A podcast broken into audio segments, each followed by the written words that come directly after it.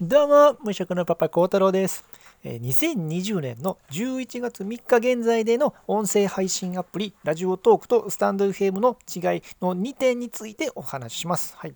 えー、2020年11月の現在ということなんです。ちょっと変わってきてます。はい。えっ、ー、と、まずですね、1つ目、ラジオトークっていう音声配信アプリなんですが、まず予約配信が iPhone 版のアプリではできるようになってます。すごいですね。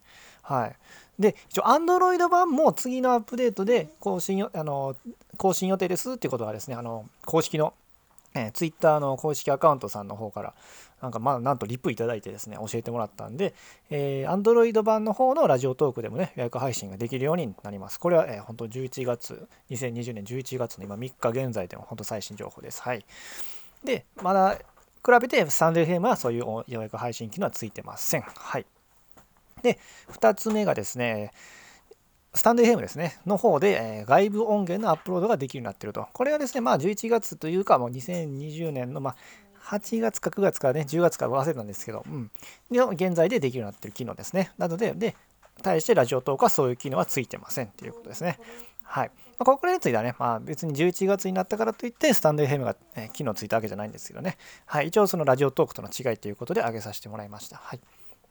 えー、あとそうですね、まあ、11月現在ってわけじゃないんですけど、元からの違いとしましては、えー、ポッドキャスト設定っていうのはですね、できるのはラジオトークはできますと。で、スタンド FM はできません。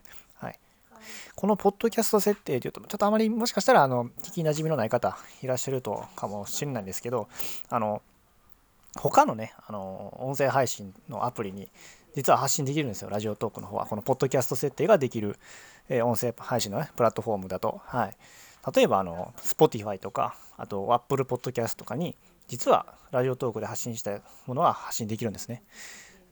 結構他にもあるんですね。ヒマラヤっていうあの音源もですねあの音源じゃない音声配信プラットフォームもポッドキャスト設定ができるんであのポッドキャスト Apple Podcast とか Spotify にあの登録すればあの発信できるできるようになるんですね。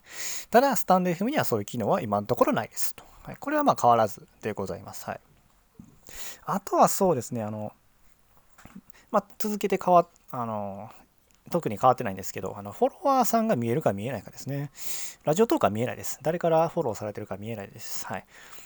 ただ、スタンド FM の方は、えー、フォロワーさんが誰からフォローされてるかっていうのが分かりますね。はい。っていうことですね。はい。ということで、えー、2020年の11月3日の現在で、まあ、特に変わってることとちょっと2点ね、お伝えしました。1つ目が、えー、ラジオトークの方で予約配信が Apple iPhone 版のアプリはできるようになってますと。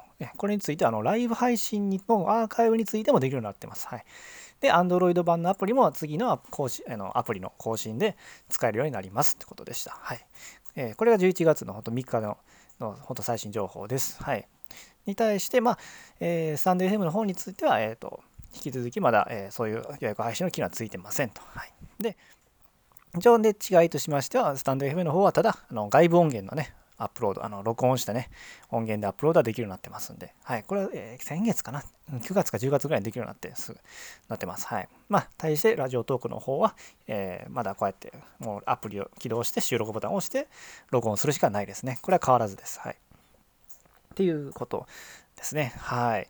ということになりましたんで、あの、お伝えさせてもらいました。あの、えっ、ー、とですね、この放送、ね、似たようなね、ラジオされてる方いらっしゃって、あの、ラジオトークとスタンド FM のを比べてみたってやってられる方が、えー、恋メンター真央さんっていう方のがですね、放送はあってですね、それをちょっとさ、あの、聞いて、あ、ちょっと僕もあの比べてみようと思ってやったのがきっかけなんで、ぜひ、あの、こういうメンター真央さんの放送も聞いてもらったらなと思います。すごいね、あのもっと細かくあのお伝えしてました。例えば、あの下書き機能じゃあ、あのね、スタスタンド FM とラジオトークの数数えてみたとかも比べてはったんで、あのぜひ聞いてもらったらなと思います。はい。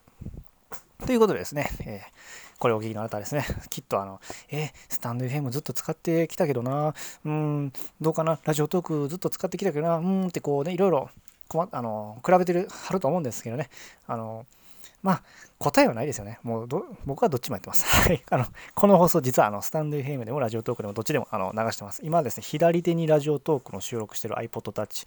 で、右手にはですね、えっ、ー、と、Android スマホで、えっ、ー、と、ボイスメモを起動して録音してるんで、このままえー、スタンド FM にも流しますし、えー、ヒマラヤにも流しますし、えっ、ー、と、Apple Podcast にも流します。はい。っていうね、あの、ちょっと二刀流で言ってるんですけど、あの、まあ、わかんないですね。もう、あのとりあえず、あの音声配信プラットフォーム今乱立してるんで、あのどこがあの正直あの最後まで生き残るかもわからないんで、とりあえず手をつけておこうっていうような、えー、僕は作戦で言ってるんで、もしね、あのこれを聞きながらですね、いやいやいや、なんかもっとこういういい方法があるよとかね、ありましたらね、あのどしどしあのレターをください。あのレターいつもお待ちしてます。はい。ということで最後までね、えー、聞いてもらってありがとうございます。えっ、ー、と、こういうふうにですね、あの、音声配信をしてる方にも役立つ情報をね、発信していけたらなと思ってますんで、よかったらフォローボタン、いいねボタン、コメント、どしどしお待ちしてます。また、えー、YouTube でこの放送をお聞きの方はチャンネル登録と、えー、高評価ボタンもよろしくお願いします。最後まで聞いていただいてありがとうございました。え、次回またよろしくお願いします。それではまた、バイチャ